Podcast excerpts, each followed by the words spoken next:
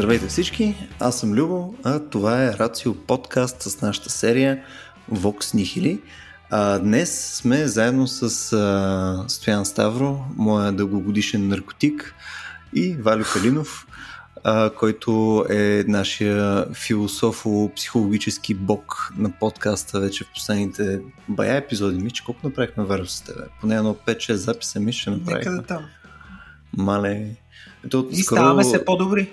Точно така, скоро играеш за титлата на Стоян Ставро, не знам. Тук ще се случи някакъв бой в кълта или нещо сходно Мгм. ужасно. за което бих платил, разбира се. А, та днес а, решихме да заходим към една доста голяма и сериозна тема, а, тъй като а, съвсем наскоро ще имаме и събития по нея. Ще си говорим за наркотици, за а, а, конкретно по-общата терминология, нали, която наричаме наркотици, психоактивни вещества и така нататък. А, събитието, което ще имаме пък на 16 декември, нямам идея кога ще го пуснем всъщност този подкаст, но събитието, което ще имаме на 16 е специално за психоделици и CBD, а, съответно за потенциални а, приложения покрай а, лечение или съответно дали тези неща са са булшит и така нататък и така нататък. Там ще имаме други лектори, които ще говорят по тази тема. Ние днес пък ще опитаме пък да заходим към темата в малко по-цялостен и холистичен аспект, евентуално да минем малко по и исторически, и през примери, и през литература, и през серия други неща. Аз както никога съм си наподготвил една кофа линкове и данни този път. А, но отново по така стара традиция предлагам Стоян да рамкира няколко точки, които според него трябва да хванем да засегнем и лека по лека се гмурваме в темата. Стоянски? Любо, действително имаме така повод с това събитие, за което спомена. При мен има още няколко повода, бих казал. А, единият, хайде да почна от книгата, защото за мен това е наистина събитие и много ще се радвам да я прочета на български язик. Това е книгата на Майкъл Полън Пътуване до дълбините на ума. А, Изток-Запад е издава, даже като гледам сега в сайта, а, са сложили дата 18 ноември 2021, ние записваме на 24 ноември, така че деца вика сме на 6 дни от издаването на тази книга на български язик, всъщност Майкъл Полън, освен че се занимава с диети, храни, екология и прочие, е автор на една от най-скандалните книги, които се опитва а, така някакси да реабилитира психиделичните а, вещества, субстанции и прочие, да а, да ги реабилитира по един положителен начин. Така че тази книга има и на български вече и ще можем да се запознаем с нея. Ще пусна линк за нея. Така че това е едно от нещата, които сега се сетих, не ви казах в предварителния разговор, че Mm. а, като повод да говорим по тези въпроси. А другия повод при мен, третия да го наречем, е а, набиращите много сериозна инерция психиделични вакансии, основно в Ямайка и Нидерландия се бори за този бизнес а, основни такива нови пътища, по които да върват wellness процедурите. И само тук ще ви прочета а, начинът по който един от а, активистите, да ги нарека, на този нов тип начин на почивки а, чрез гъби, а, пътешествие с гъби някои го наричат. Казва се тази организация Свещената райска къща, между другото, в Денвър, един от американските градове, които декриминализират гъбите с а, псилоцибин специално. Ето какво казва той. Нали, Това е доста актуално, свързва го и с пандемията.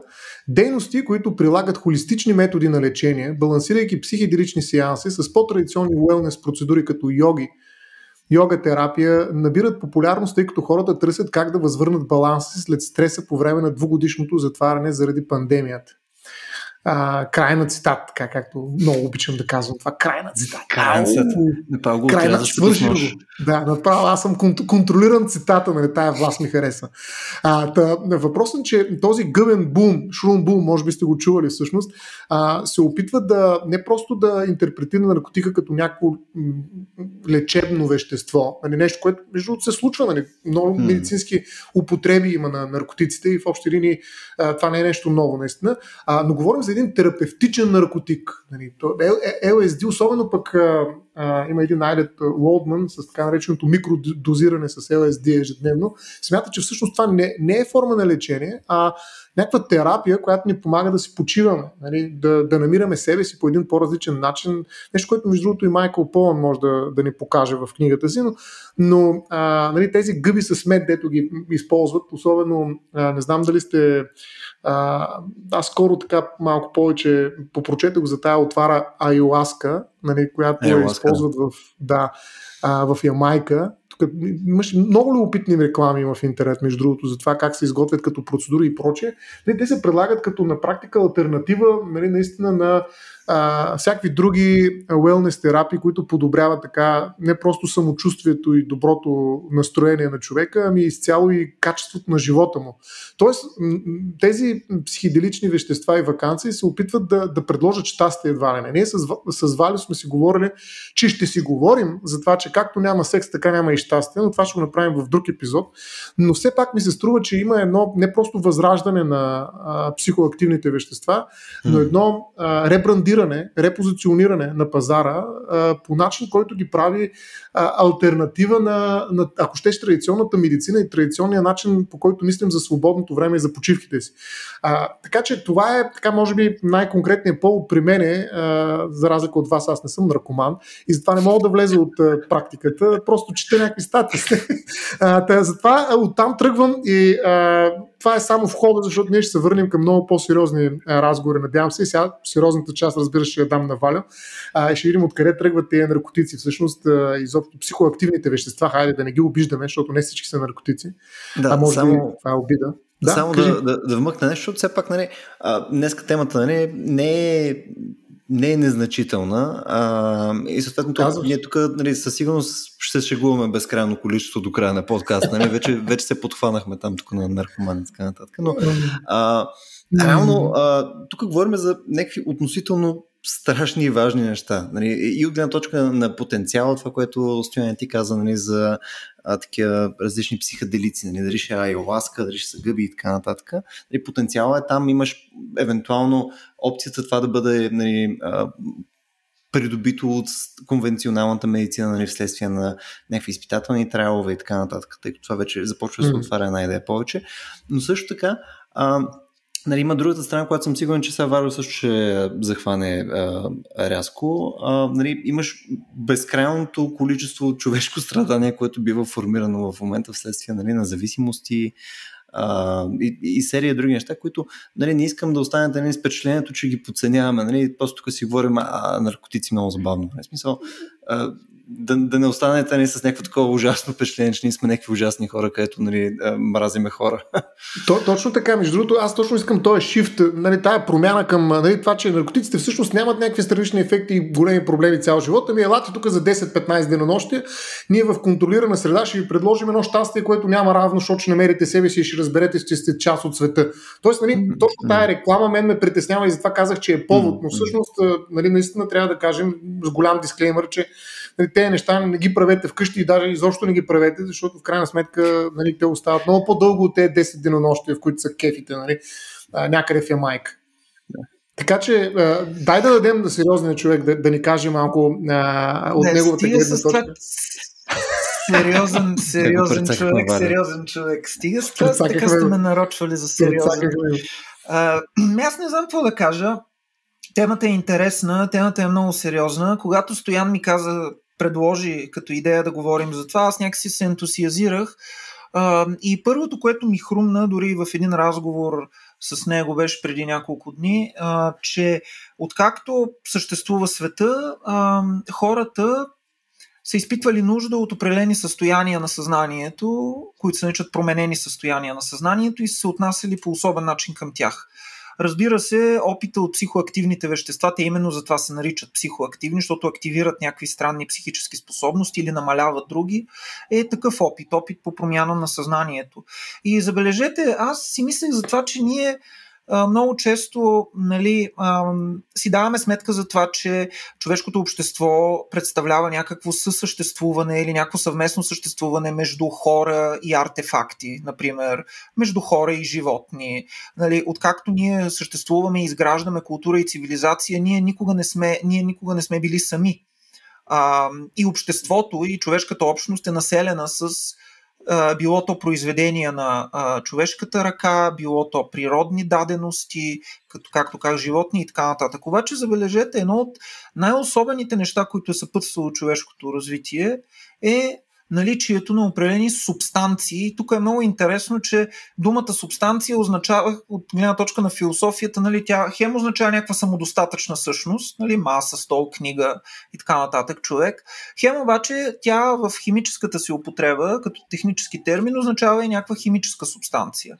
И откакто свят светува, най-древните, т.е. имаме от, от най-дълбоки времена имаме свидетелства, останали в това, че човешката общност винаги е съществувала заедно с някакви субстанции, прибягвайки до определени субстанции в химическия смисъл, създаващи такива условия за промяна на съзнанието. И аз си мисля, че това е нещо много важно. А, очевидно, след като той има толкова дълбоки корени в човешката култура, корени, които го свързват, сродяват с религията, с магията, с а, а, правото, разбира се, и в днешно време, с изкуството, а, с словесността и така нататък.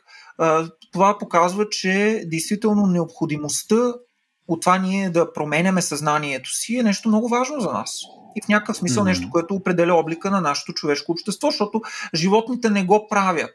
И дори тогава, когато те го правят, те изпитват, имам предвид, да кажем, Знаете, правени са такива опити с животни алкохол или а, животни анималистични модели. Те се и правят, така се изследват зависимостите, но имам предвид в естествената среда дори. А, животните никога не търсят това самоцелно или дори и те да го търсят, това няма такъв импакт, какъвто има при нас. Да, така тъкмо ще, ще Варио да допълня, че конкретно делфините тотално си го търсят. Има и там ли? риби, където, да, да, има и риби, които не знам как се водят на български, но на английски бяха pufferfish, мисля, ага, ага. където ги намират и си бутат муцуните вътре ага. и са след това на тежки дроги. А, да, разбира се, това не е изненадващо, защото все пак не, не, това не е изненадващо, защото все пак и бозайниците и ние споделяме о, така доста сходни, а, доста сходна нервна система и съответно и ние и те разполагаме с наградна система, която е основната във всяка една зависимост. Но мисълта ми е, че искам да кажа с едно изречение, че субстанциите са по някакъв начин много дълбоко вкоренени в човешката цивилизация. И ви припомням една известна мисъл in vino veritas, mm-hmm. което винаги съм се удивлявал на тази мисъл, какво тя значи. Естествено, тя означава, че когато човек пине малко повече, му падат задръжките и той започва да говори неща, които иначе не би казал. Окей, но това е някакво тривиално такова mm. размишление. А, някак си по-дълбоко ми се струва това, че очевидно истината а, бива очертана като място или като събитие даже а, не в пространството на ясното съзнание, точното съзнание, така както ще настоява науката, например, и така както ще настоява философията, а истината бива посочена като някакво случване и събитие в пространството на промененото съзнание, в пространството mm. на опиянението, в пространството на екстаза, в пространството на ор, оргиастичното изтъпление и ексцес. И не случайно да ви напомня това, че делфийската прорицателка Пития, която безспорно е така, един от един от носещите фундаменти на древногръцката култура и на древногръцката религиозност, е а, дължава в някакъв смисъл, била зависима от своите способности от консумирането на първо от газовете, които са излизали и това е доказано в храма на Аполон в Делфи. Там е имало някакво такова особено място, където някакви особени газове са излизали от а, един процеп процеп в земята, който е много внимателно описан mm. от а, съвременниците, но и освен това, но и освен това, да, и освен това тя е консумирала м- може би ще излъжа все пак, имам някакъв спомен, че става дума за дафинов лист, или за някакво такова особено растение, което придава някакви свойства, такива леко променя а, съзнанието. Така че ето, забележете цялата така древногръцка култура, защото пак казвам, Делфи наистина е една, един от центровете на тази култура, религиозно и сакрален център на тази култура, е концентрирана а, а, на това място, където истината се произнася не с ясно съзнание, а истината се произнася в състояние на транс. И това е много странно. Пак казвам в едно изречение, само това да кажа, много ми е странно, защото uh-huh. ние имаме наука, ние имаме физика, имаме математика и истината за нас би следвало да е свързана с нещо като обективност, ясност, рационалност, точност, прецизност, валидност, кохерентност и така нататък. Но в един момент се оказва, че всъщност много по, един много по-древен модел на представяне на истината е този, който свързва истината с ексцеса, с транса. Mm-hmm. И това ми се струва любопитно. А не е ли по-скоро това въпрос на... Смисъл, не е ли свързано по някакъв начин това по-скоро с липсата на контрол в тия състояния? Тоест, ти когато нямаш опцията нали, да сложиш бариерата пред истината, нали, смисъл, да кажеш, а, не, състояние изглеждаш фантастично днес, нали? А, Нали, но, но ако съм напушен на, на гъс, нали, не бих казал подобно нещо. Аз го виждам, виждам лицето му в момента. Това, няма, не, това не е окей.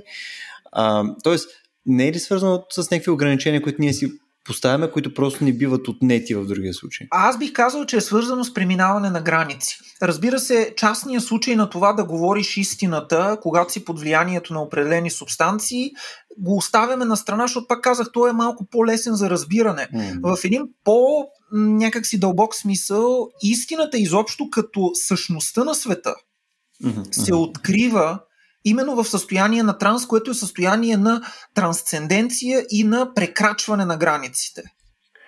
Аз това исках да добавя, всъщност, че пиянството е събитие. А, Вали го каза до някъде, всъщност, че а, има някаква събитийност в а, използването на такива психоактивни вещества. А, и те са били в основата на, на страшно много социални ритуали, процедури, които са създавали не просто общност, а и държавност в някаква степен и възоснова на тях са изграждали цивилизации. Тоест, а, става въпрос наистина за една градивност, която е била под контрол на точно определени лица обаче. А, тоест, а, mm. знаем кой е използвал наркотиците. Нали? Добре, оракули, всякакви, сега други оракули има, разбира се, но а, всякакви хора, които имат а, ключово ключово значение за вземането на определени решения в а, а, различни политически структури са били хората, които са били пазителите на, на тези вещества, психоактивните вещества.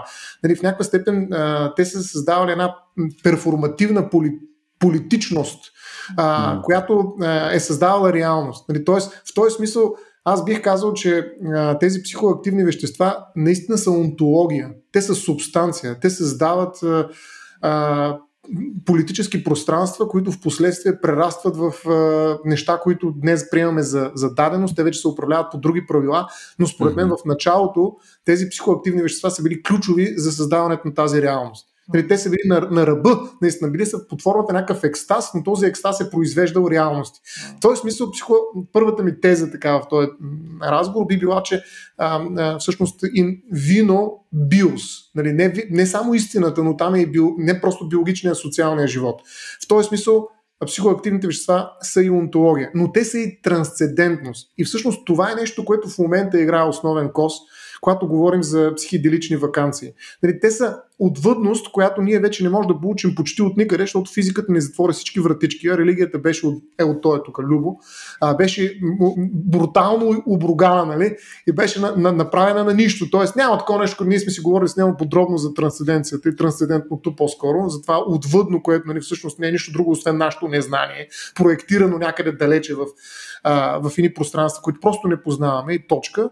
Нали, всъщност, когато нямаш а, альтернативата на, на религията, да речем, или на някаква друга духовна практика, да, а науката е вкарала всичко в атомите, и още по-малки частици, някакви там, които с някакви колайдери фащаме, не знаем как. Нали, нищо, че това ми звучи много по-трансцендентно, между другото, отколкото някои религиозни а, наративи, но така или иначе, когато нямаш наистина на къде да излезеш, защото просто вярата ти е обесценена и в някаква степен дори а, превърната в някаква комична практика, тогава, може би, химията ти предлага много по-лесно решение, защото пак е наука. Е, те гъби тук, сдъвчи ги с малко мед и ще видиш ти как изведнъж загубиш цялата индивидуалност, ще се пренесеш в един mm. свят, който е отвъден. Нали, ще видиш трансцендентното в очите, на четири очи с него, макар че ще се изгубиш, че защото вече няма да има индивид. Тук, а, тук стояне, въпреки че ти вече успя да набереш там и физика, и колайдер, и всичко в някои изречения там да ги сложиш как? на пангара, нали? да ги накажеш. А, смисъл, всъщност, даже съм доста съгласен с теб, защото нали, това, което нали, казваме е, че преди е било свързано с някаква ритуалистика. В смисъл, взимането прямо на конкретни субстанции не е било просто, нали, не си ходило в а, там къщата за партия, нали, да вкараш една бърза еласка, нали, а, по-скоро то е било свързано с някакъв ритуал на приобщаване, на, на, на някакво разбиране, на, на уважение съответно към съответните субстанции. Нали? Да, да изпушим лулата на мира, как? Точно така. Да. Тоест, тоест е имало някакво по-различен тип отношение към, а, към тия неща. Което пък отношение, а, поне от нали, моето много субективно мнение в момента, според мен е доста важно, особено пък покрай психоделици. В смисъл изглежда, че без тая част а, правиме малко по-друго нещо и, и съответно и резултата би ни бил фундаментално по-различен. Сега, нали, отново, тук не говорим за стимуланти, там за, за кокаини, неща и така нататък. По-скоро нали, тук коментара ми е в посока психоделици.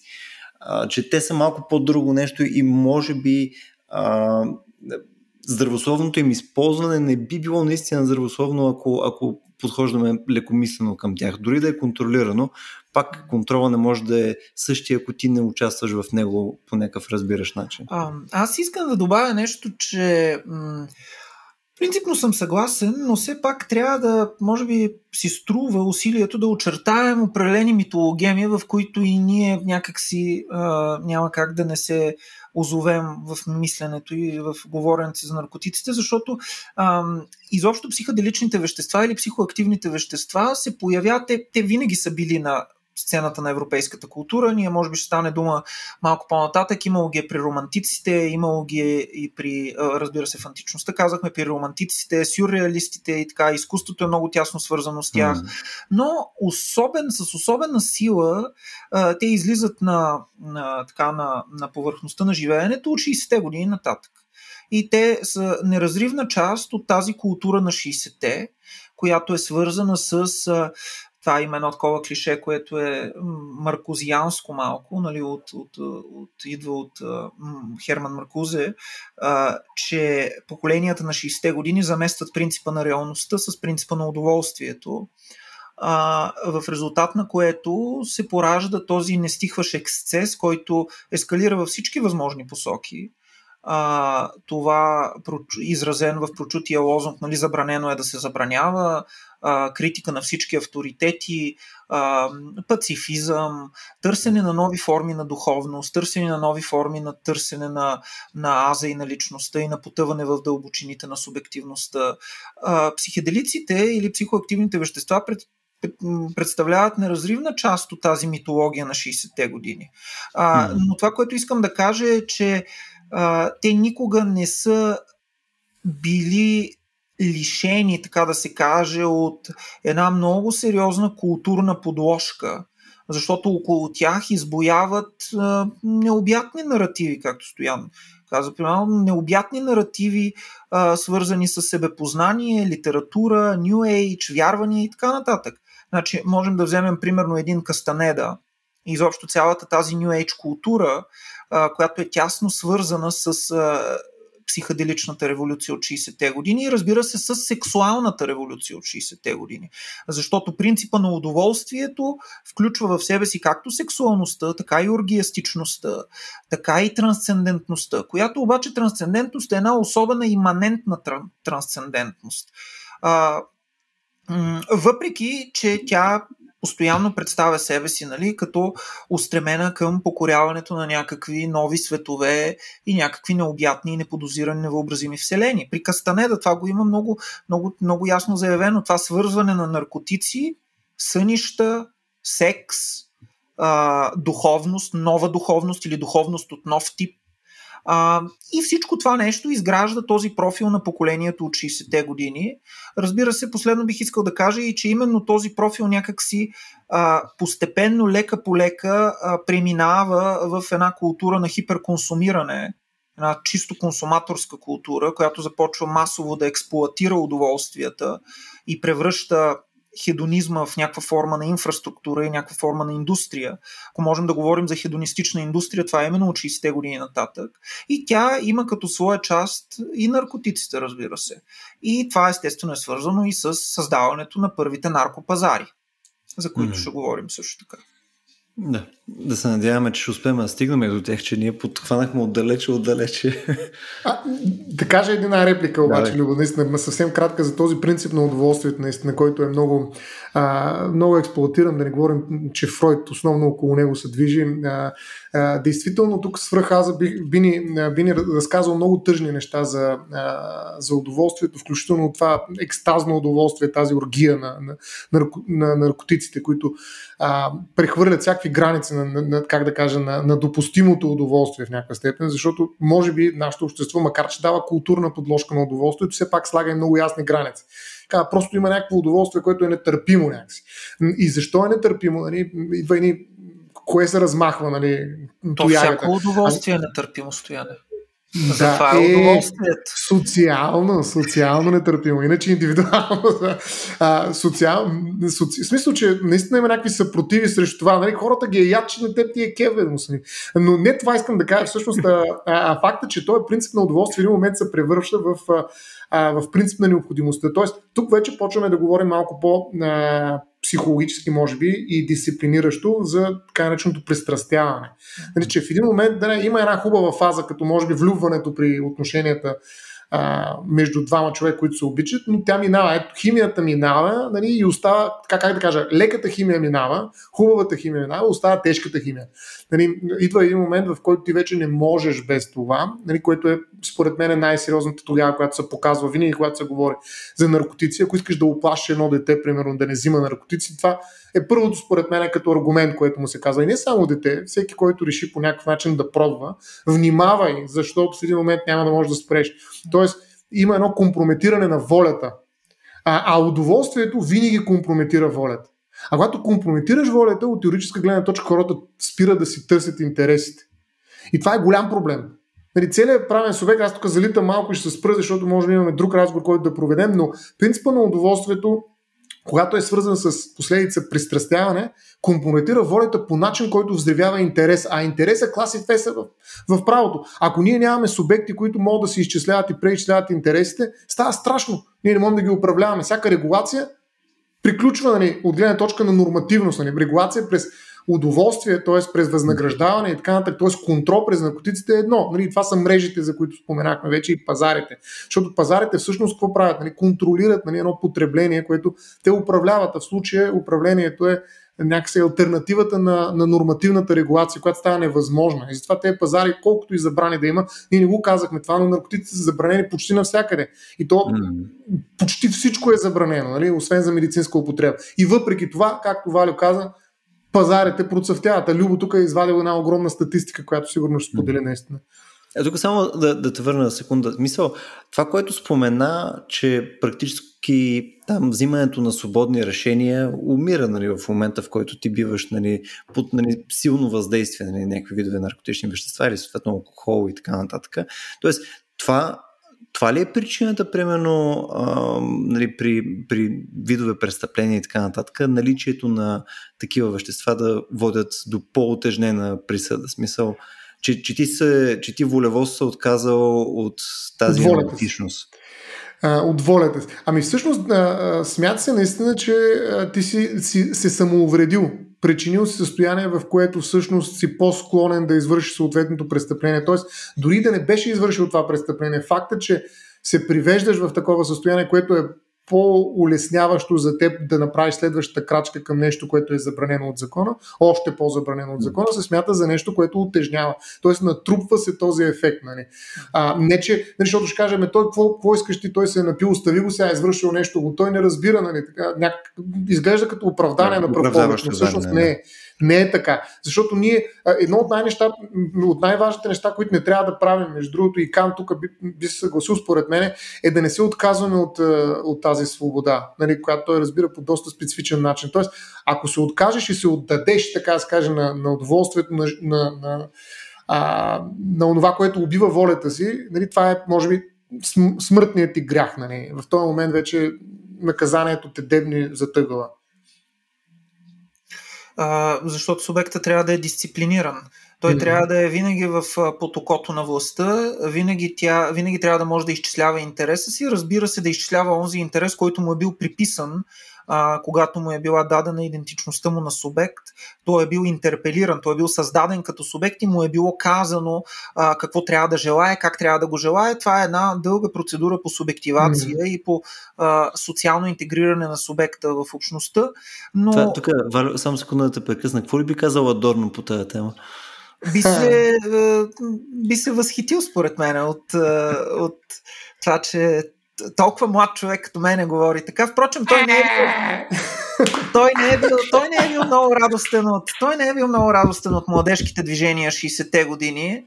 А, ам, Маркузе също така, макар че те така много, са, много се изхождат от критическата теория, но исках да кажа, че а, употребата на вещества не води до, в общия случай, не води до невменяемост когато става дума за преценка на вменяемостта от гледна точка на съдебната психология и на съдебната психиатрия.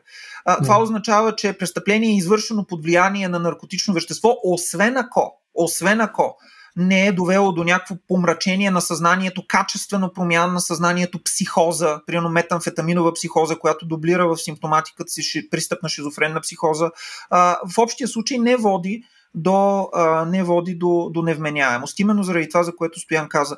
Аз исках обаче да, да се върна също малко назад и да кажа нещо, което ми се струва много интересно по отношение на това, как да кажем, а, са се отнасяли хората към наркотиците през 19 век или през 18 век mm. и как се отнасят хората днес към тях. А, а, не е тайна, че а, има ред произведения, включително някои от тях са преведени и на български, литературни, които показват и ни позволяват да нагнитнем в този така въображаем свят на дрогите, айде така ще кажа. Има една такава книга, впрочем, на Макс Милнер, един известен а, историк, съвременен, казва се Въображаемият свят на дрогите и там той прави преглед, ние ще дадем линк към книгата, там той mm. прави а, преглед на отношенията между литература, изкуство и дроги, но а, има произведения, като например Дверите на възприятието на Одас Хъксли, а, Изкуствения рай на, а, да. на Бодлер, от който след малко ще прочета нещо, който е постоянно на хашиша. Разбира се, изповедите на един английски пушач на опиум на Томас Де Куинси.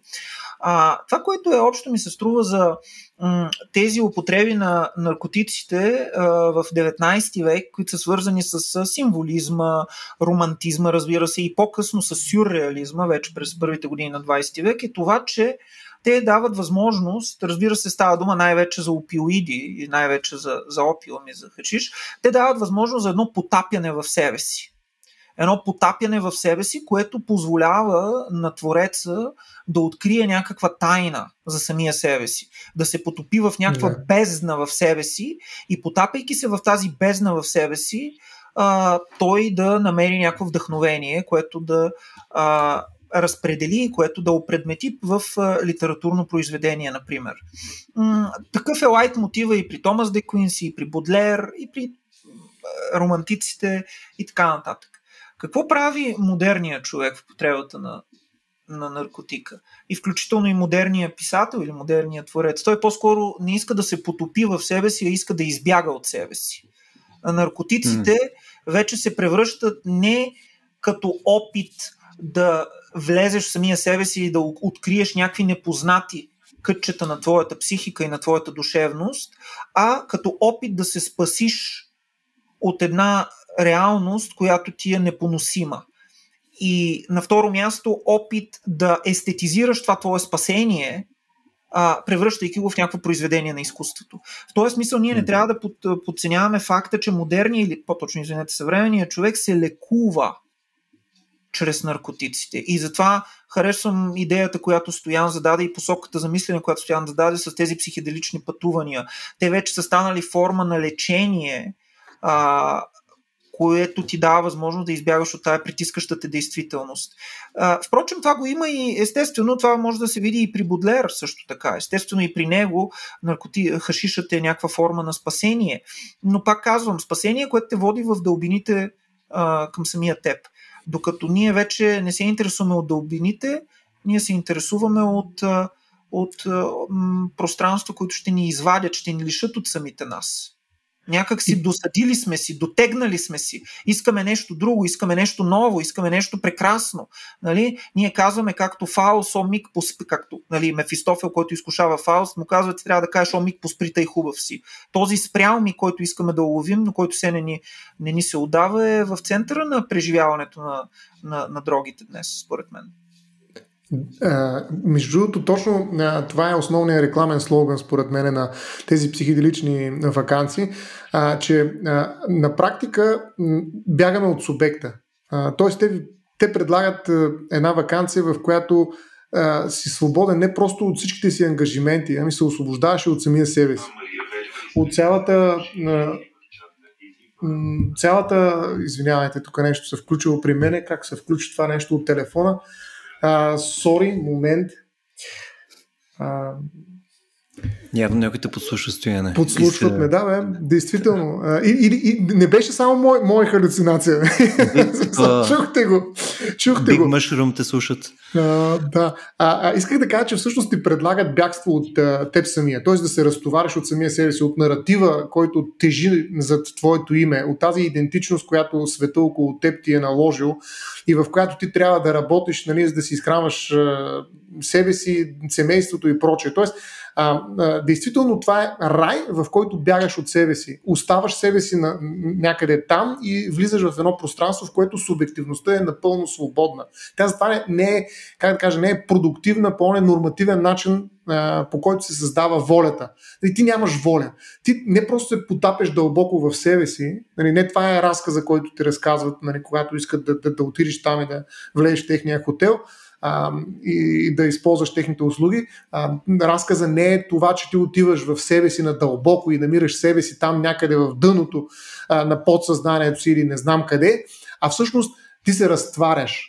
Тоест не е дълбочина, ширина. Ти ставаш част от цялото. Те холистични, както ги нарекоха, видяхте в ония цитат, който ви прочетох, практики. Нали, ти ставаш част от цялото. Затова това е свързано и с някакви екологични движения, които, между другото, има такива акцентиращи точно върху, а, върху проблема индивид. Тоест, ние трябва да преодолеем това егоистично мислене за себе си, този наратив за аза, който нали, чрез волята управлява интересите си и прочи. Този разказ трябва да го зачерпнем и трябва да го направим, включително като използваме психоделици. Използваме ги, химията ни помага и ние просто губим себе си. Нали, това е идея да заличим себе си, да заличим егоизма си, да разберем, че всички сме едно, че нали, няма никакъв проблем да, да носим маски, да се вакцинираме, защото ние трябва да спасим българите и не само българите, целия свят, примерно. Нали, а не всеки да мисли за себе си, че утре може да умре. Голям прас нали, ти казва нали, една психиделична а, вакансия. Не се притеснявам от това, че ще умреш. Всички ще умрем, обаче всички сме едно. Примерно до такава степен може да имаме вече един съвсем различен, а, бих казал дори криптокомунистичен разказ. Нали, през химията на наркотиците.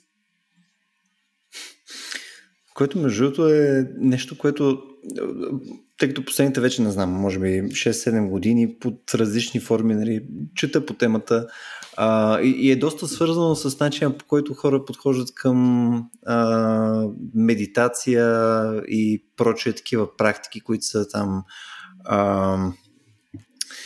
в смисъл, неща, които са свързани с отделяне, на, отделяне от аза. Мисъл, отделяне от, от постоянния поток на мислите ти а, и, и те биват окачествени като шум, нали, за което аз до голяма степен съм съгласен. Нали, ти в момента, в който постоянно биваш бомбандиран от нещата, които ти попадат в главата, нали, ти няма как а, да твърдиш, че си деятел в тази история, която е сега ти стояна описана. Нали, смисъл, то малко това го нарушава, нали, като, като логика. Там. Сам Харис Пенсион за това нещо говореше супер много преди години, сигурно още го говори. А, та, смисълто не е изцяло а, от, отделено от смисъл нали, това като заявка. Нали, не, е, а, не, не бих казал, че е нещо даже негативно да се търси. Аз това, което имам повече проблем с... А, и с тия вакансии, е, че някакси биват поевтинени. Мисъл, целта изглежда смислена, но бива поевтинено с а, това действие, че просто отпусни се, ще е супер чил и ще, се, и ще е фантастично. Мисъл, не, че само липсва влизането в дълбочина и разбиране на аза, не само, че не е а, правене на някакво освобождаване от този, а, от това тегло, което е на мислите ти постоянно, а е нещо трето, което е, тук ще вземем едни неща, ще е много, ще е много чил. В смисъл, това е трето нещо, което е още по-тъпо и от другите две в порядъци. Тоест ти смяташ, че тази комерциализация и достъпа на, плебе, на плебеите до, до, така се каже, до, до тези висши форми на, на психоделични вакансии всъщност поевтинява онова, което иначе е ценно, така ли? Не, по-скоро, по-скоро смятам, че то, то е непостижимо по този начин а, и съответно... А, като стремеш, искаш да, да кажеш, че е ценно. Просто заявката, която е на тия неща, е много по-питомна, отколкото другите две неща, които според мен са двете реални неща. Едното е евентуално да се използват психоделици, посредством които нали, да достигнеш до нещо, нали, нещо изцяло личностно и стоеностно, а другото от някаква степен е да, да, да модулираш шума в главата ти, което не знам дали може да се направи наистина посредством психоделици, не съм, не съм опитвал конкретно това. Това, но звучат като по-практични неща, с които се занимаваш. Това, а, това кореспондира и с нещо друго, което на мен ми дойде на ум, когато слушах. А, и когато казваме, че в някакъв, по някакъв начин а, наркотиците се превърнали в форма на лечение или на терапия, дори бихме казали. А, и терапия, аз тук да. държа на тази дума. Смисъл има разлика между терапия и рекреация. А, mm. Рекреационната употреба ни предполага едни условия, терапевтичната употреба предполага други условия. Това е заявката за терапия. А, заявката, е заявката, заявката е за терапия. Защо? Защото, ако си спомняте, аз, когато говорихме за секса, аз тогава много настоявах на идеята, че всъщност секса е привидност, в смисъл такъв, че ние живеем в една среда, която медийно експлуатира до безкрай секса. Нали, всичко е секс. Но статистиките показват също точно обратното, че сексуалността намалява а, и по някакъв начин се намира в, в, в регрес. А, като че ли нещо подобно може да се види и по отношение на наркотиците. Какво имам предвид? А, Изглежда, че нашето време е изключително хедонистично. Изглежда, че ние в огромна степен а, евалюираме наслаждението, екстаза, всичко свързано с доставянето на удоволствие и с някаква форма на хедонизъм, с някаква форма на организиране на социалността около хедонизма и изобретяване на нови форми на социалност, свързани с хедонизма, примерно технопартитата и така нататък. Трябва да си дадем сметка обаче, че това, аз си мисля, че това са по-скоро повърхностни ефекти. И че всъщност а, в дълбочина обществото е атомизирано, а, обществото е сведено до съвкупност от монади, така бихме казали, до атоми и изолирани индивиди, които се намират впрегнати в социалните условия, в които живеят. Те се намират под невероятен социален, а, невероятен социален натиск, економически натиск, и това в един момент ги кара да прибягват до наркотиците като форма на поддържане или като форма на издържливост на този живот, който им е наложен. Трябва да ви кажа, че а, да видим какво се случва с а, енергийните напитки. Mm. Да не говорим за психоактивните yeah. вещества, да говорим mm. за енергийните yeah. напитки и при това да говорим, отчитайки факта, че до преди 6-7 години а, Red Bull беше сравнително скъп и можеше, не всеки можеше да си го позволи. Айде така ще го кажа на, на някакво, някакво средно равнище. В днешно време вече има енергийни напитки, които са изключително ефтини, а, и които са, ако видите в училище, примерно, или в това, те са в ръцете на почти всички деца. А. Има една постоянна нужда от стимуланти, стимуланти. Да. И не случайно а, кокаина и екстази и различните други форми на стимуланти са толкова разпространени сред хора, които работят на високи позиции и така нататък, защото това са форми на, на набавяне на допълнителна енергия. Ами, ти знаеш, които осигуряват военните... оцеляването. Дрогата осигурява оцеляването, представете си. Ами, военните Оцелява, също защото се другираме, да.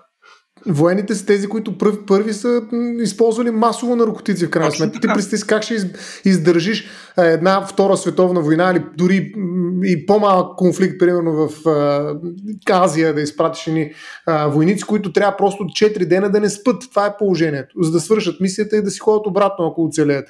Нали, знаем, че това са едни от първите такива масови употреби. Нали? Вземи си тук стимулантите, за да мога да издържиш мисията и да се върнеш по живо, по здраво, след това се оправи нали, ще пенсионираме. А, тоест, има такива употреби в по-екстремни ситуации, просто това се е нормализирало според мен вече. Нали, някакси ние живеем в перманентна ситуация, чието стрес е долу-горе равен до, макар че как сме го довели до там е друг въпрос, като този по време на война. Нали, едва ли не.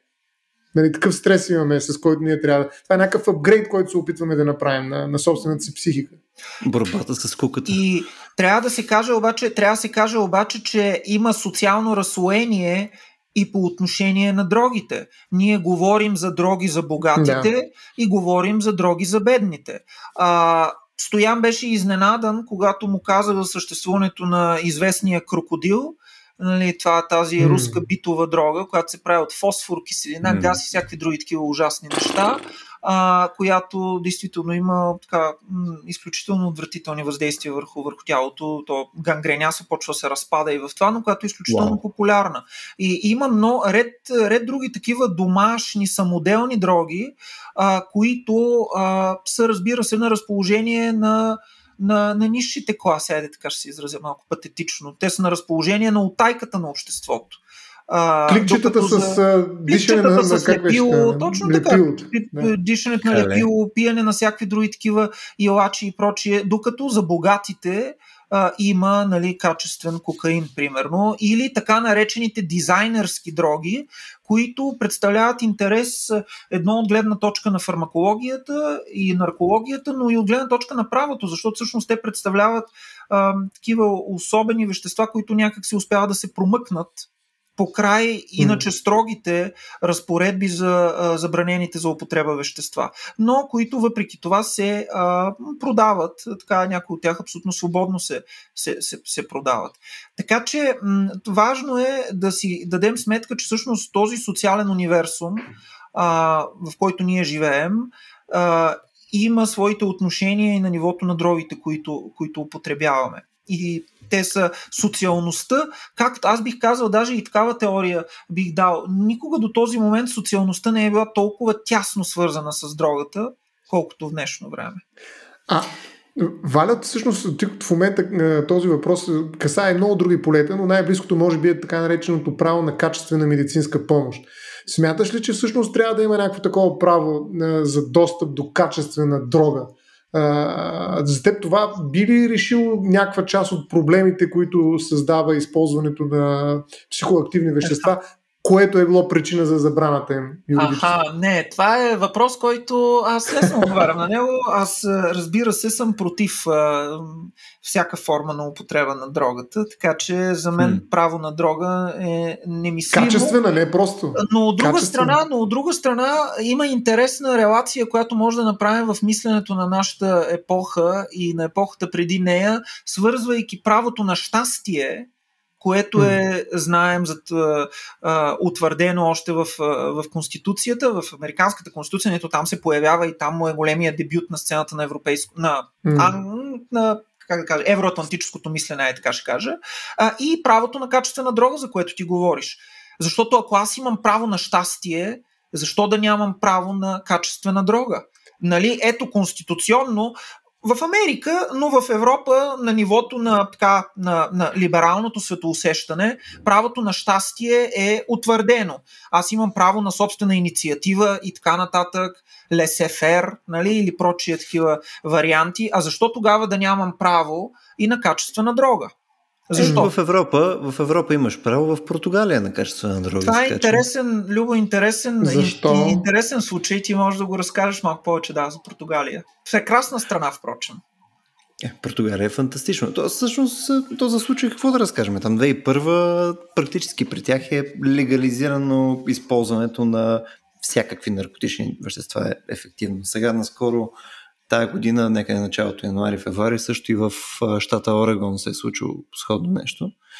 Като там идеята е, че а, първо имаш много висока тежест, която ти е върху а, нали, правораздавателната система, върху административната а, тежест, която ти е изобщо свързана с а, нали, проследяване на случаи, неща и така нататък. Смисъл, а, трудно е да менажираш нали, нещо, което нали, влияе на толкова много хора на нали, всяка една година. Съответно, те са го решили, като са казали, окей, мисъл, а, не е изцяло законно законно, пак има административни наказания и така нататък, но те отнемат съществено по-малко от държавата.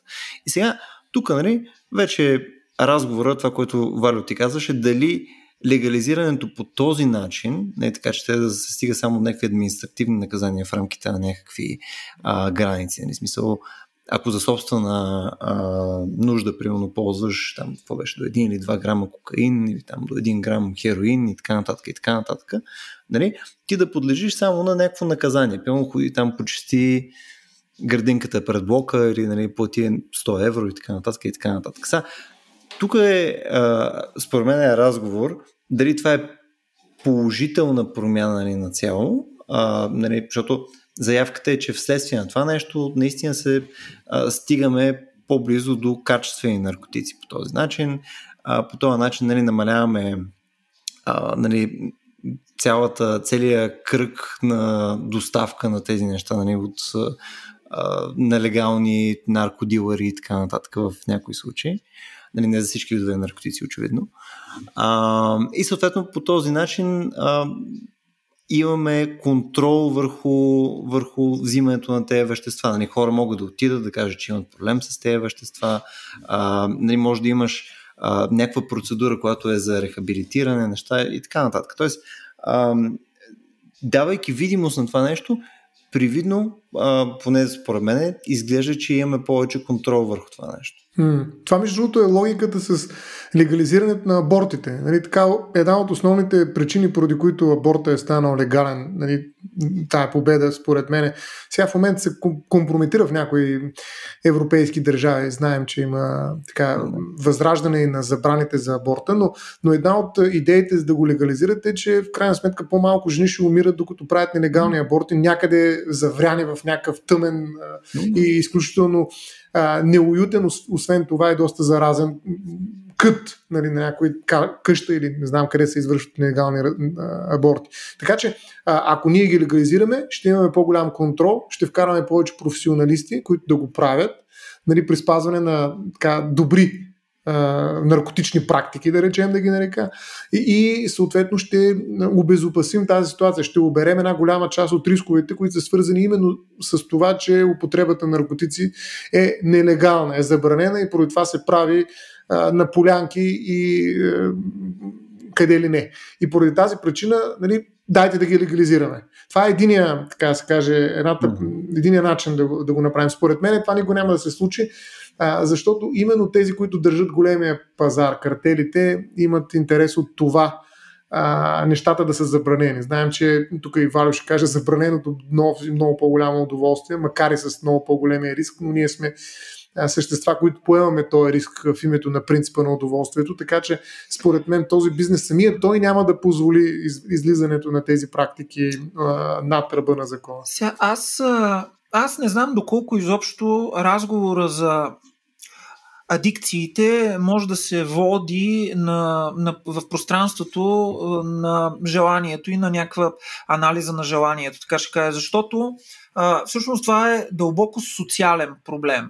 А, той е пряко свързан, разбира се, с ценностите и с разбиранията на едно общество, той е пряко свързан с нивата на бедност, той е пряко свързан с благосъстоянието на хората и с а, а, това до каква степен те се справят с стреса и отговарят на предизвикателствата на средата, в която живеят.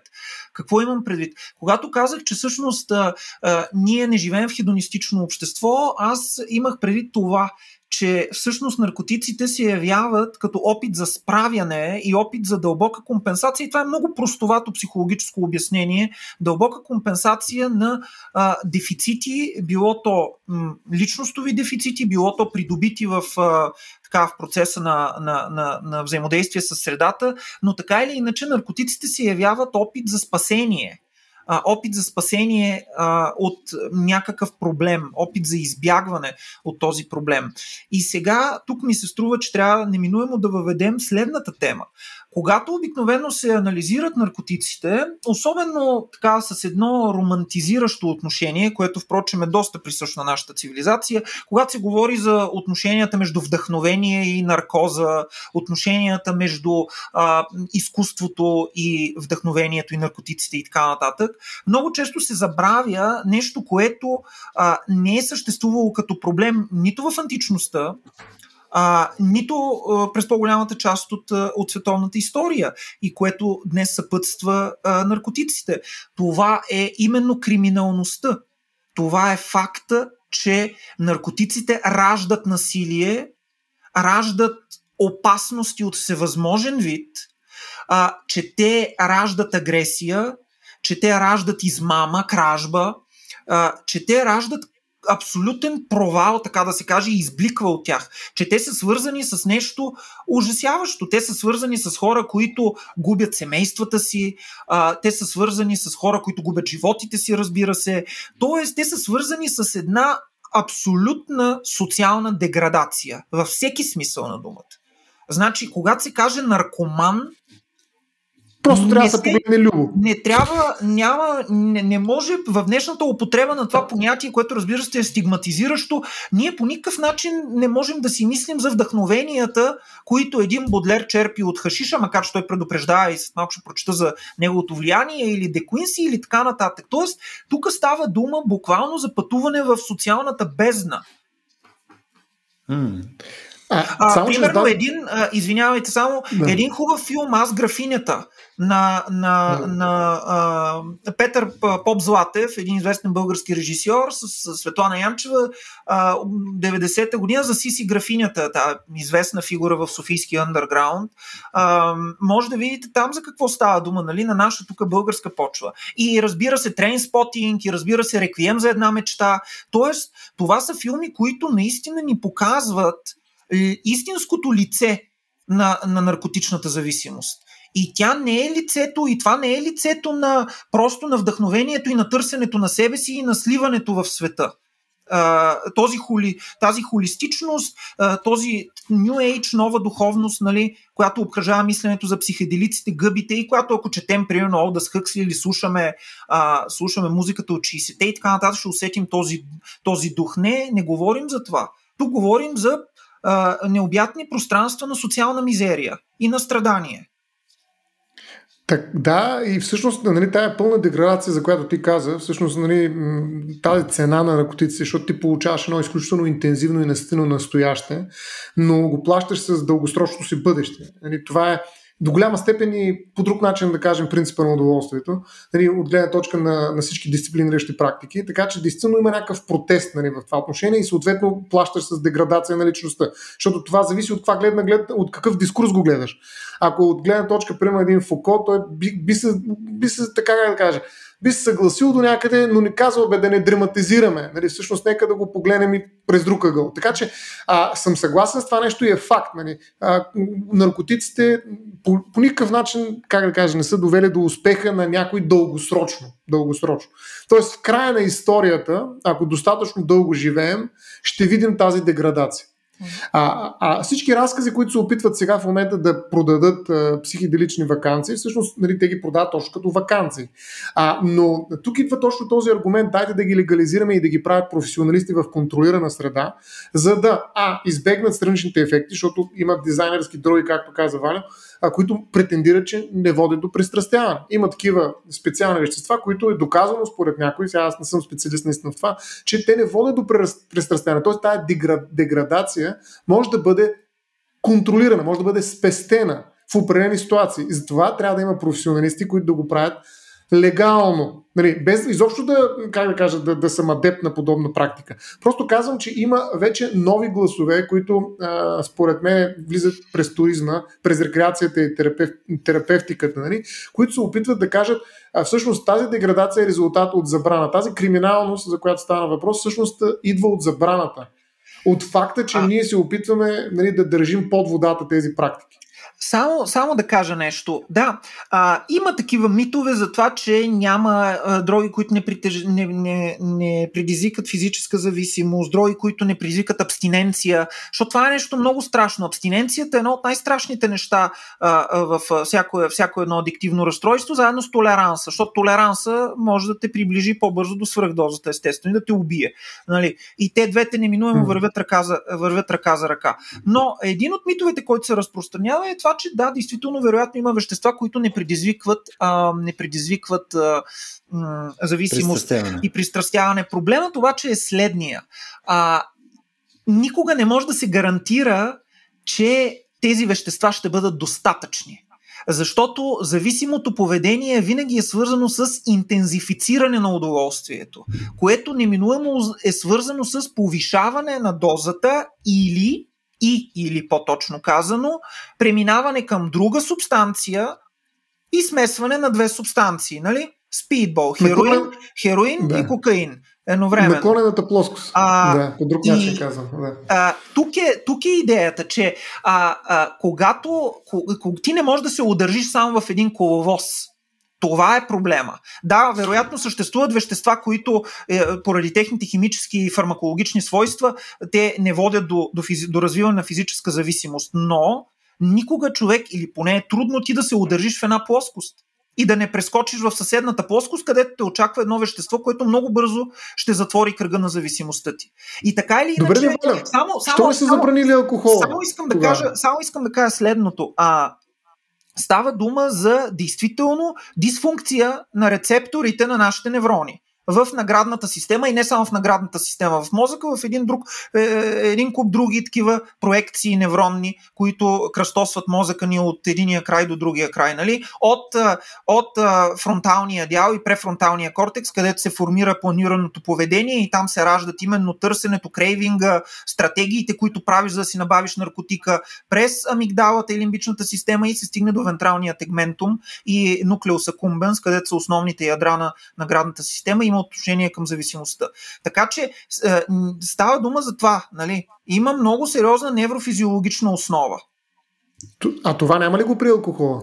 Има го. Има го, разбира, разбира се, се, но алкохола, алкохола, разбира се, не се свързва до такава степен с, а, а, с, а, подобно. С, не, той се свързва при, алкохол, при алкохолизма, се свързва, да, даже абстиненцията е свързана да, с, естествено, да. с припадъци и така нататък, но може би по-скоро, защото алкохола от край време е някакси под, под контрола на културата и от една страна и неговите, от една страна и неговите фармакологични свойства не са чак толкова изявени, психоактивните му свойства не са чак толкова изявени и като че ли по-лесно се подава на контрол. Разбира се, това разсъждение, което правя в момента е доста наивно някакси, но нека да го оставим така. Има разлика между алкохола, никотина, Никотина, нали знаем? Никотина е mm. стимулант, нека да не забравяме.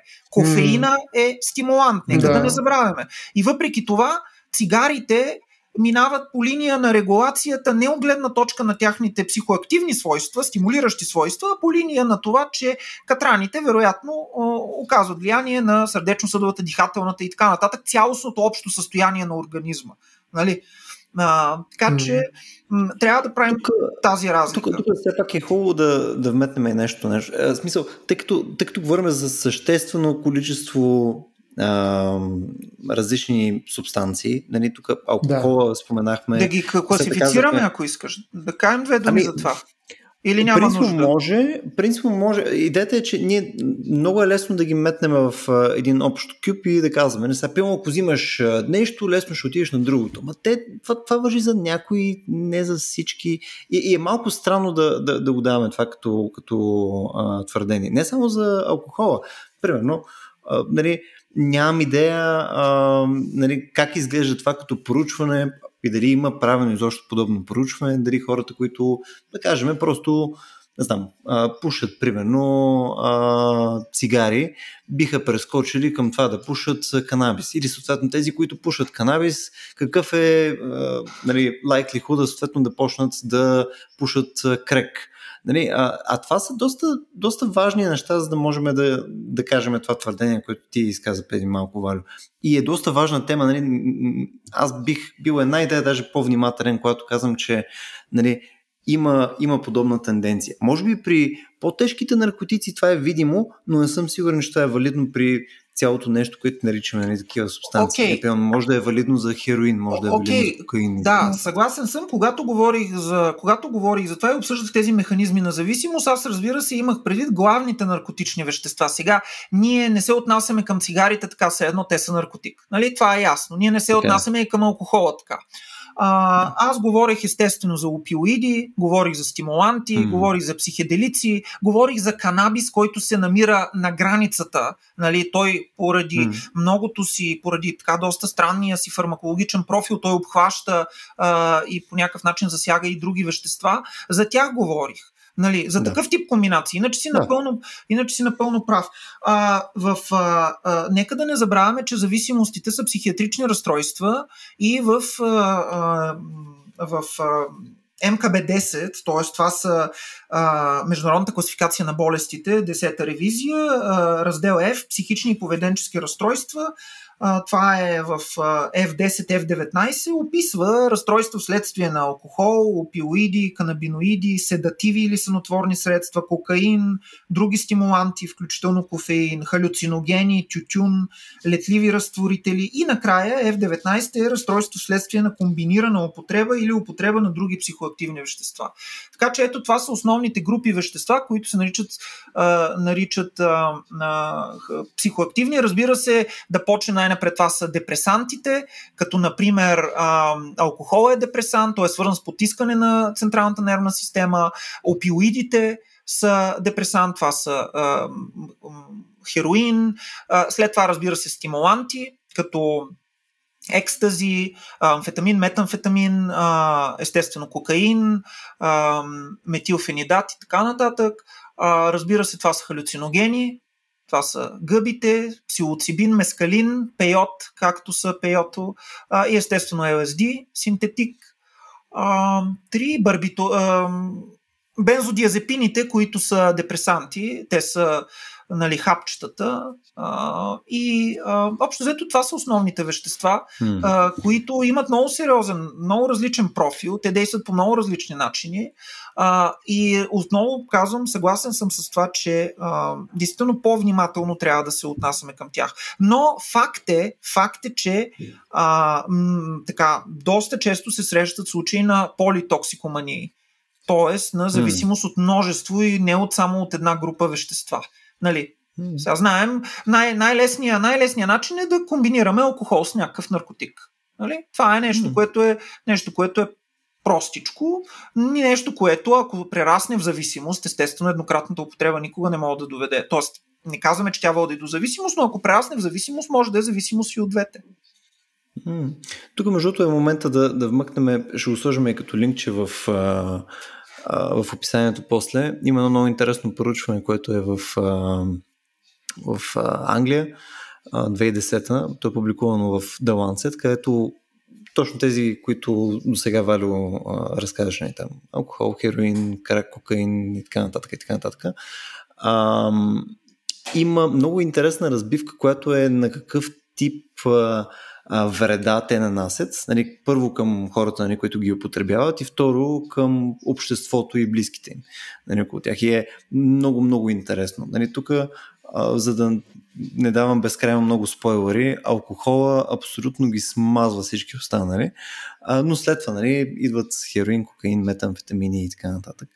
А, ще го пуснем, много, много интересна е разбивката, има и много детална разбивка съответно покрай различните типове и така нататък, Тоест... нали, на смъртност, на, на различни там придобити щети върху органи, неща и така нататък. Много детално изследване. Аз не бях го чел преди да, преди да се подготвим за днескашния епизод. Тоест, Любо, алкохола ги смазва, имаш предвид, че създава най-голяма щета, като имам предвид, като относително, т.е. с оглед на това, че той се използва и най-много. Точно не в значи... абсолютна стойност, а в относителна стойност вредата, която създава алкохола, нали, с оглед нали, неговата масова употреба е по-голяма, отколкото останалите наркотици. Тоест останалите Ми... вещества, да не ги наричам.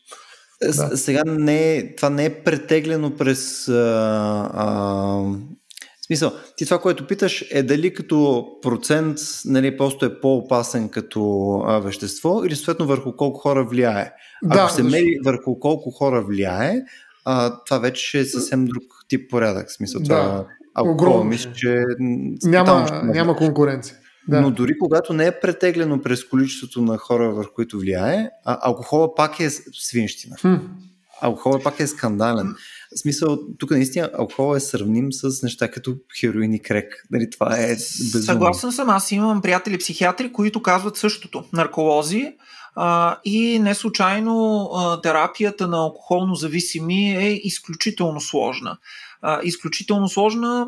Това е така, защото, пак казвам, алкохола успява да се промъкне някакси в културата, а, бидейки толкова масово употребявани, а, бидейки, нали, а, така някакси хората си казват, е, какво толкова пие, айде, ама ще спре да пие и ще се оправи.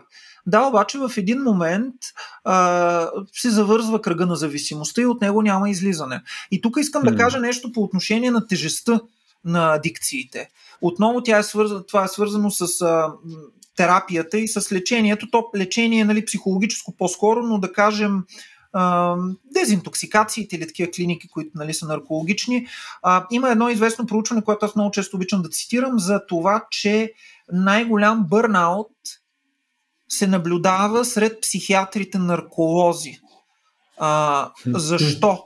Защото а, представете си вие постоянно през няколко месеца едни и същи хора да се връщат. И всеки път те да казват да, повече няма, да, повече няма, ставам нов човек, взех си полука, и пак след няколко месеца и това е отново и отново и отново. Вижте, това е а, един фидбек, който е постоянен провал. Постоянен другите, провал. такива, другите такива, Валя, знаеш кои са? Дерматолозите. Ако трябва да се пошегува. Там да, също това не се но, лекува. Да, но там има по-голям шанс. По-друго там има по, по, по-друго, по, по-друго е, защото там има по-голям шанс, докато при алкохолизма и то специално при алкохолизма, тъй като пак казвам, той е изключително широко разпространен. А, това е нещо, което действително води до бърнаут след лекарите. Hmm. Просто защото ти в един момент не можеш да, в един момент не, не мога да понесеш това, че ти колкото и усилия да влагаш, ам, след, 3, след 3 месеца отново същото. Нали? Да. Няма бивш алкохолик. Точно така. Тук, между момчета ми се иска да заходим само към още две неща, тъй като вече отиваме към час и нещо, а най-вероятно тук и Варо трябва да си прочете и неговия отказ и неща. И смисъл ще имаме още някакво количество. А... Аз искам да кажа нещо за опиоидната криза, Лило. Извинявай, че те прекъсвам. Аз точно за това а, исках да. Чудесно. Това е едно от тях, да. да. Давай, заповядай направо, смисъл, защото аз искам да допълня. Аз нещо, искам да кажа нещо, което е някаква много моя тема. Тя е свързана mm-hmm. с, разбира се, чудовищното състояние на американската здравна система което а, работи за а, така наречената опиоидна криза. За нашите слушатели, които не са запознати, това е взривното скачане на броя а, с, хора починали от свръхдози, от опияти, от болко опиятни болкоуспокояващи от 95-та сега до, до 2015, примерно, последните години. А, на какво се дължи то? От една страна се дължи на факта, че ам, както знаем, изключително а, здравеопазването в щатите е изключително скъпо и за здравната система естествено е много по-удобно да се преписват на килограм а, опиятни болкоуспокояващи, като най-печално известният тук е оксиконтин, оксикодон. А, фирмата, фармацевтичната компания, която разработи този а, тази молекула, тя е една, доколкото знам, изключително малка пърдиофарма се казваше. Тя фалира, мисля, че те я осъдиха и така нататък и май продължават да се водят дела срещу нея. А, това е големият ти пробив, защото пуснатият от нея опиоид е на цената 2 или 3, 5, 10 долара, нещо такова. И разбира се, ние трябва да си дадем сметка, че за американската здравна система е много по-добре да, тъй като много по- е скъпо, нали, физиотерапията, да кажем, е скъпа, е много по-лесно и логично да се изписват на килограм рецепти за а, опиоидни болкоуспокояващи, вместо, да кажем, физиотерапия. А, и mm. по този начин виждаме как самият механизъм на здравната система стимулира и експлуатира зависимостите. И това, разбира се, от една страна води до взривно увеличаване на случаите на свръхдоза от опиятни болкоуспокояващи, а от друга, те даже е, се говори едно полумесеца на смъртта, едно такова а, мисля, че така се наричаше в, в щатите, едни щати, които са точно където има най-много концентрация на смъртни случаи от, от опиатни болко успокояващи. И от друга страна, разбира се, ред фармацевтични компании се изстрелват яко нагоре в космоса от успеха си да продават тези ефтини и съвсем достъпни опияти. Тук само ще допълня нещо, Вара, защото според мен е доста скандална статистика. Защото ти спомена там до 2015 нали, ръста и така нататък, но всъщност сега вследствие на пандемията, а, нали, в Штатите говорим за някакъв пик от близо 70 хиляди починали а, в рамките на 2020, което е някакъв огромен раз година към година. Мисля, говорим само за... от опиятни болко успокояващи. Само от, само от опиоиди. Да, да, само от опиоиди. И съответно тук нали, презумцията е, че най-вероятно вследствие на пандемията нали, те повече прибягват към, а, към това нещо нали, като, като някакво разрешение и така нататък. И което за мен е доста интересно, но мен тук фоллоуап въпросът по-скоро ще ми е защо не го виждаме това в Европа по дяволите? Смисъл в, в Штатите явно е някакъв скандал, явно нещо се е почупило фундаментално, но защо в Европа не се случва? А, защото в, в Европа няма опиоидна криза като цяло или опиоидна епидемия. Да, да, защо, защо, защо не, не, не е захванало? В смисъл, какво, какво при нас се е случило, което не му позволява? В смисъл, като регулация или... Е вероятно от една страна като регулация, вероятно от друга страна, пак казвам, аз съм много склонен да интерпретирам опиоидната криза именно в контекста на американския здравен модел който знаем в Европа е категорично отсъстващ. Значи европейския здравен модел е съвсем различен. При това масово е различен, нали? Не е... А, според мен има още едно нещо, че Европа, старата Европа е а, а, играе контра на, на фармацията изобщо. На смисъл на химията. Така е, тя е антифармацевтично настроена, макар че едни от най-големите фармацевтични фирми нали, функционират на, на територията на Европа, но някакси старата философия и тази идеалистична представа, че човека трябва да намери сили отвътре в себе си и някакси да се справи без химия, без лекарства, без капчета е примерно типичен според мен макар и доста неприятен пример е българската представа за това как да се справим с COVID. Речем, нали, не трябва да разчитаме на ваксините, трябва да разчитаме на естествения си имунитет. Това е българска, друго, не е европейска стояне, само ами, да, кажа. Има, добре, окей, но, но, а, така, а, така. Ма според мен не, има го и в Европа тази съпротива срещу... Между другото, не знам, аз би предлагам една друга думичка тук, която беше вдъхновена от една пък по-друга думичка, която чух. Първо да почна с тази по-другата думичка. Не знам дали сте чували за ремотопията. Ремотопията, нали, това е заради ремоут, нали, това, че дистанционно, отдалече, от разстояние правим някакви неща. А, нали, това е място, което го правим отдалече. Нали, както утопията е място, което не съществува, ремотопията, това покрай пандемията се появи като някаква форма на, на идеализирано пространство, в което ние работим от разстояние, отдалече. А, само, че има една фарматопия също така, също, която може да бъде а, интерпретирана във всякакви контексти, включително и комерциален. Тоест всеки проблем мога да го реша с а, химия, с лекарства. Нали, фармацевтичният бизнес в общи линии предлага а, решения на, на, на всякакви проблеми. Най-вече имаш проблем с концентрация. Да, имаш проблем с концентрацията на детето, ми ето бе, има лекарства за тази работа. Имаш проблем с менструацията, няма проблем, това ще решим лекарства. Влизаш в една аптека и там решение. Нали, философа какво ще каже? Нали, ми, дай сега тук да си говорим, ери, какво си някакви цитати, някакви а, така дървени а, приказки и прочее, нали, както казва, тук ще цитирам пак съвсем скоро го направих това с Левски, а, нали, а, не, не искат думи, дела трябват, нали? ама в случая тук може би хапчета трябват. Нали, смисъл не думи, хапчета трябват. Тоест, идеята на фармацията е да ни реши проблемите с химия. Нали, това е много адекватен на, как да кажа, на общия научен фон начин на говорене. Нали, имаме проблеми с екологията. Е, технологии ще решат, бе. Имаме проблем с еди Е, науката, физика ще ги реши, бе. Тук химията стъпва и казва, аз ще ви реша проблемите, нямате проблем. Само, че нали, една такава излъскана химия, която фармация, която, как да кажа, тя е проблемна химия. Тя не е просто някаква абстрактна, интересна, любопитна, знаете ли, че химия, а това е химия, която влиза и решава социални проблеми. Тоест това е социално активна химия. Нали, тя идва като фармация и казва, имате проблеми, чудесно, е, сега ще ви ги реша. Нали, и тая химия, според мен, нали, се натоварва с задачи, които така никой друг не може някакси да поеме в момента. Е, хубаво е, нямаш... но то, то в крайна сметка това е оттам нататък обаче ролята на регулацията. Не? В смисъл, регулацията е това, Точно което държи юздите върху и сега въпросът е, че според мен в Европа има по-голяма съпротива срещу а, подобна опиянена от самата себе си, мощта си химия. Фармация. Тоест има го това нещо. Не знам, може би аз, нали, глупаво е да говоря от името на цяла Европа. Европа е страшно богато пространство, изключително разнообразно, толкова различно, че а, нали, твой въпрос в този смисъл до някъде е неадекватен, що в Европа това не се случва. А, сега може да извадим да, няколко регламента най-вероятно нали, на Европейския съюз, които имат регулации. Не знаем, че Европа е много внимателна при регулацията на фармацията, но сега едва ли ще можем да прочетем 100 200-300 страници на регулация на Европа, но, но аз съм убеден, че има нещо подобно, защото, както Валю каза, алкохол е успял да мине между капките някакси а, и въпреки тази тотал щета, която прави, нали, в крайна сметка ние пием алкохол. Нали, това е някакси на простолюдието наркотик. Аз не Ето, пия, аз не пия, вие пиете, но аз не. И аз не пия. Така ли, но, но въпрос е, е... Само Любо пие, това е ясно тук. Стига, вие и двамата се стрейт edge ли, бе? Какво случи?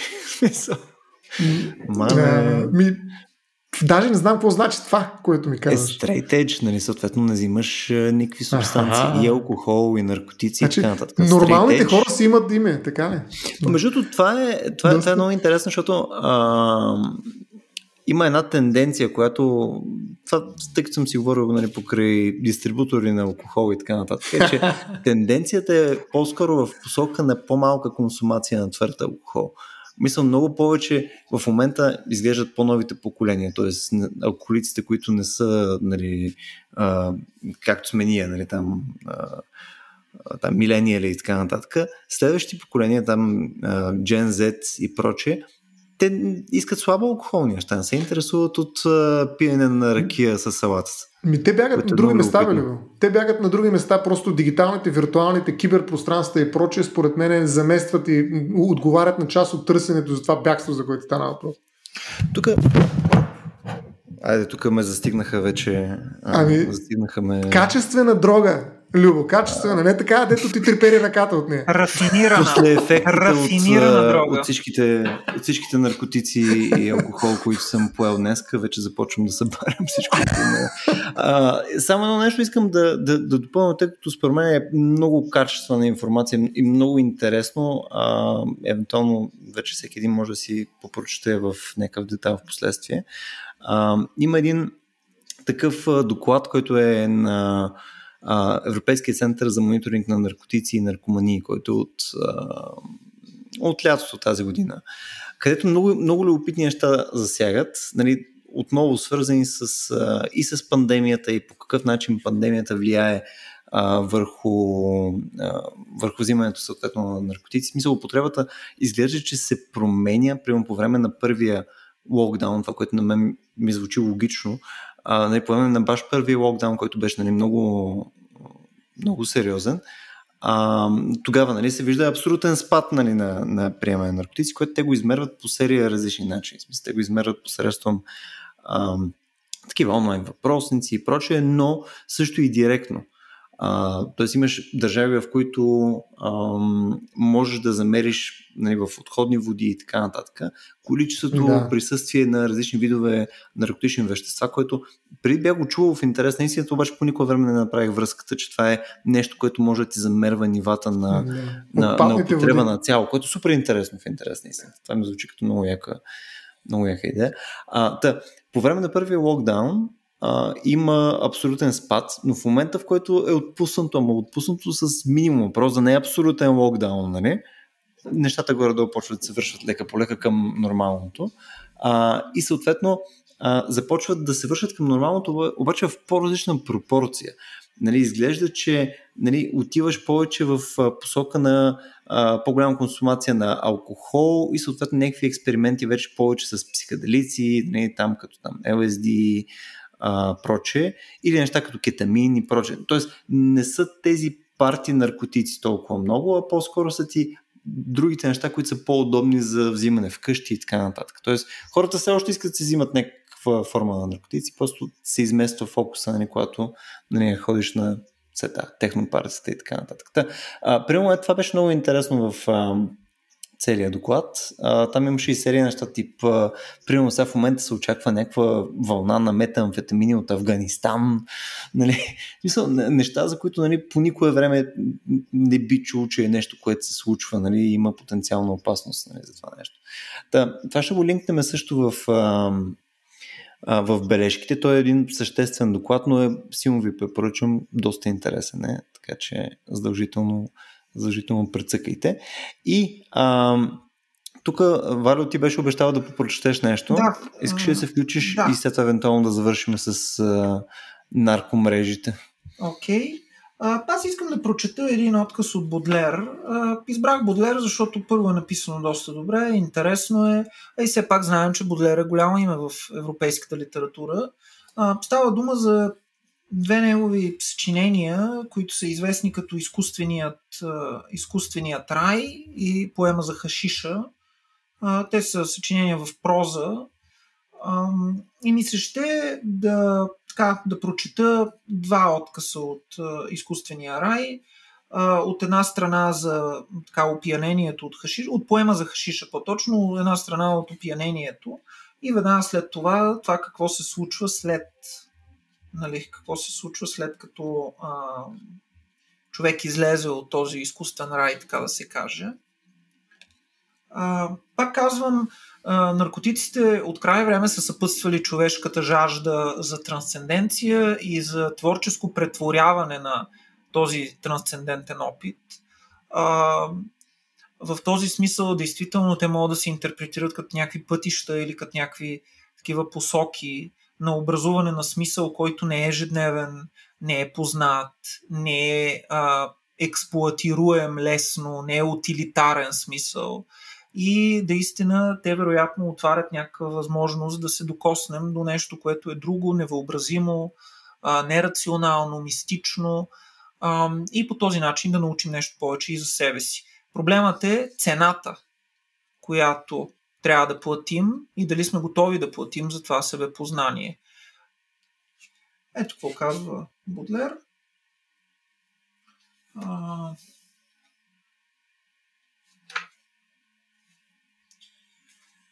След първата фаза на детинска веселост настъпва кратко оталожване, но скоро усещането на хлад в крайниците, той може да се превърне в непоносим студ при някои индивиди и голяма слабост в цялото тяло предизвестяват нови явления. Ръцете ви омекват, в главата и в цялото ви същество усещате смущаващо вцепенение. Очите ви се разширяват.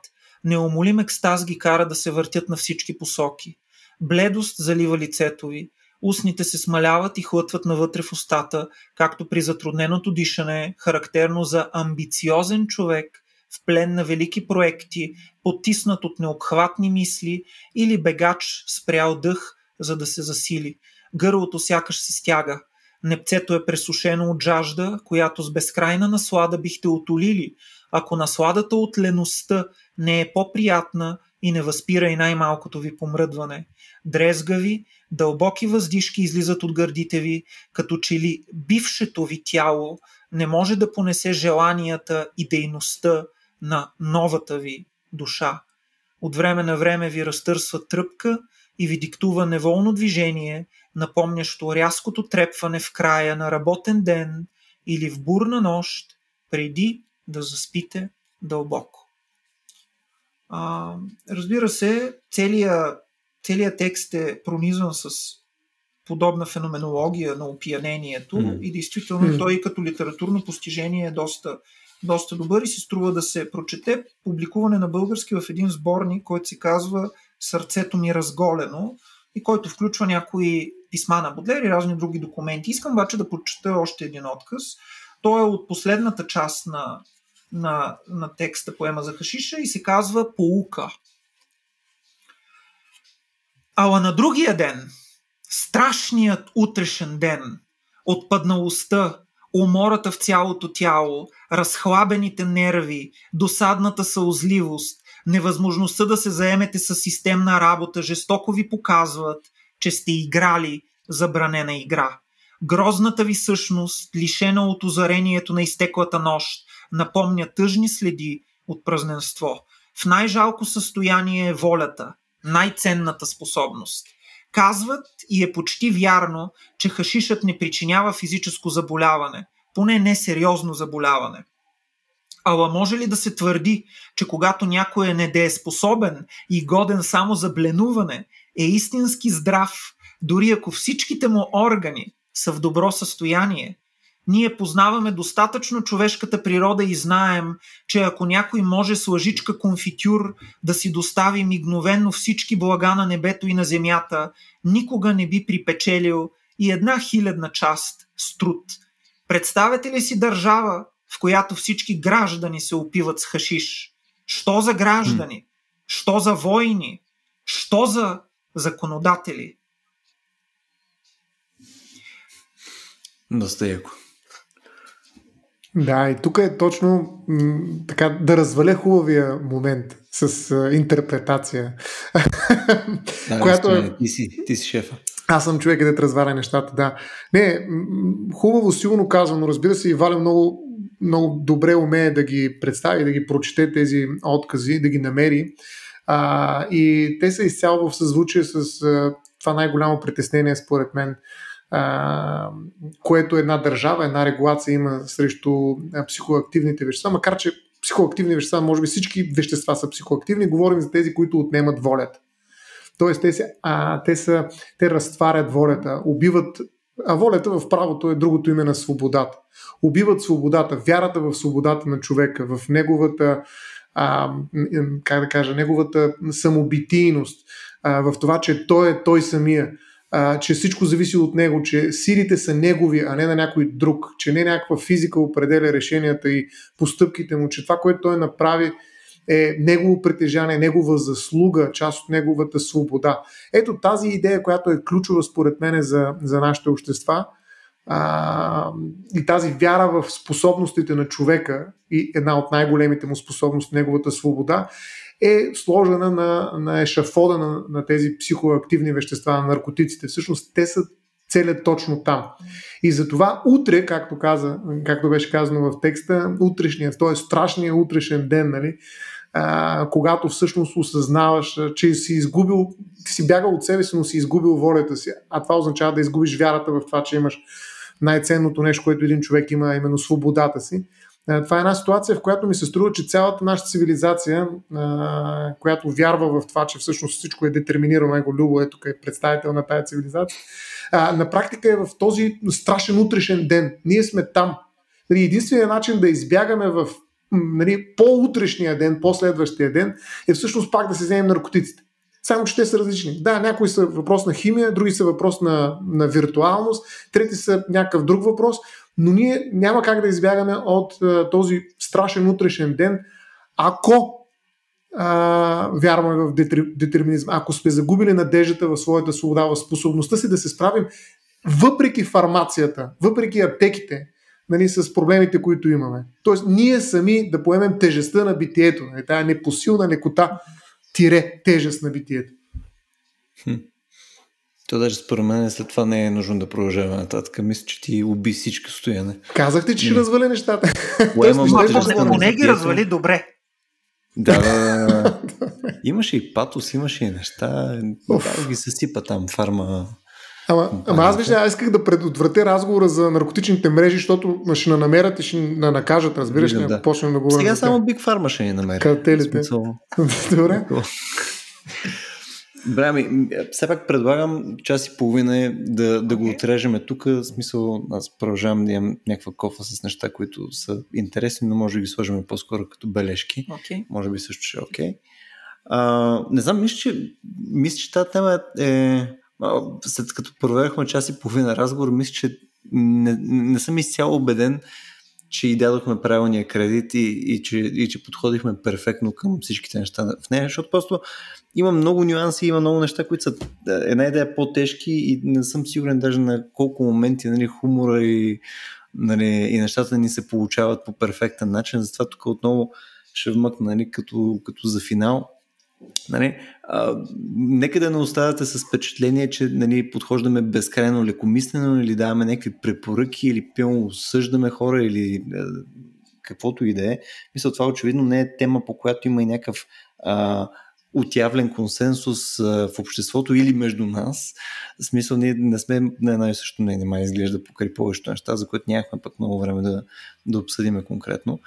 Ам, най-вероятно сега с следващото събитие, което нали, ще правим на, на 16 декември, а, ще под, продължаваме да говорим, особено в посока нали, за психоделици и така нататък. И най-вероятно няма да е последния път, тъй като а, това е явно някаква бързо развиваща се тема на цяло и е нещо, което те първо ще подлежи на някакви промени в регулация и така нататък, което ще е доста интересно в бъдеще. Та, а, нарочно го слагам това като, някакъв, а, като някаква отбелезалка, нали? да имате предвид. Рядко го правя като цяло в а, епизодите ни, а, но мисля, че е важно, защото темата е изключително сериозна. А, и с това предлагам вече да наистина да, да завършиме, да се надяваме, че нали, това, което успяхме днес да минеме. Ви е било интересно. Мен ми беше безкрайно интересно, особено а, нещата, които Варио спомена. Стоян вече ми е скучен, така че той само говори за някакви неща, че не на детерминизма и така нататък. Валя още ми е свеж. То е новата ми Vox Nihil любов. Влюбване, химия. Въпрос на време. Всичко Валя да знаеш. Ето. При любов всичко е въпрос на време. Нали? Тая химия... Точно така, ето има, има химия. Нали? Се амортизира. Обаче. Амортизира се химията при теб. Еми, стояне ти върши старото гадже, какво да ти кажа. така, ако, ако днескашния, ви, днескашния ни разговор ви е бил интересен и имате желание съответно да ни подкрепите в нашето начинание да правим повече такива сходни разговори, може да го направите на RACIO.BG, на черта support. Има една брой начин, по които може съответно да им подкрепите там. И а, съответно, ако имате коментари, идеи, препоръки и така нататък по темите, които ние захождаме или съответно нови теми, които бихме могли да подхванем, а, може да се обърнете към а, Facebook страницата ни. Ако сте наш саппортер, може съответно да ни го кажете в супер якия Discord канал или, а, както вече няколко пъти ми ще споменах а, в последните епизоди, а, ще имаме един месечен нюзлетър, където съответно ще питаме за подобен тип обратна връзка. Така че ако сте абон, а, абонат на нашия нюзлетър, ще го получавате, където ние ще пуснем някаква формичка с питанки. Та, хора, мисля, че е горе-долу това. Нали, днеска малко се поуляхме, отдавна не бяхме правили 6-40 минути, но ето, получи се. Явно сме на някакви наркотици. Ха-ха-ха. Чао, човек.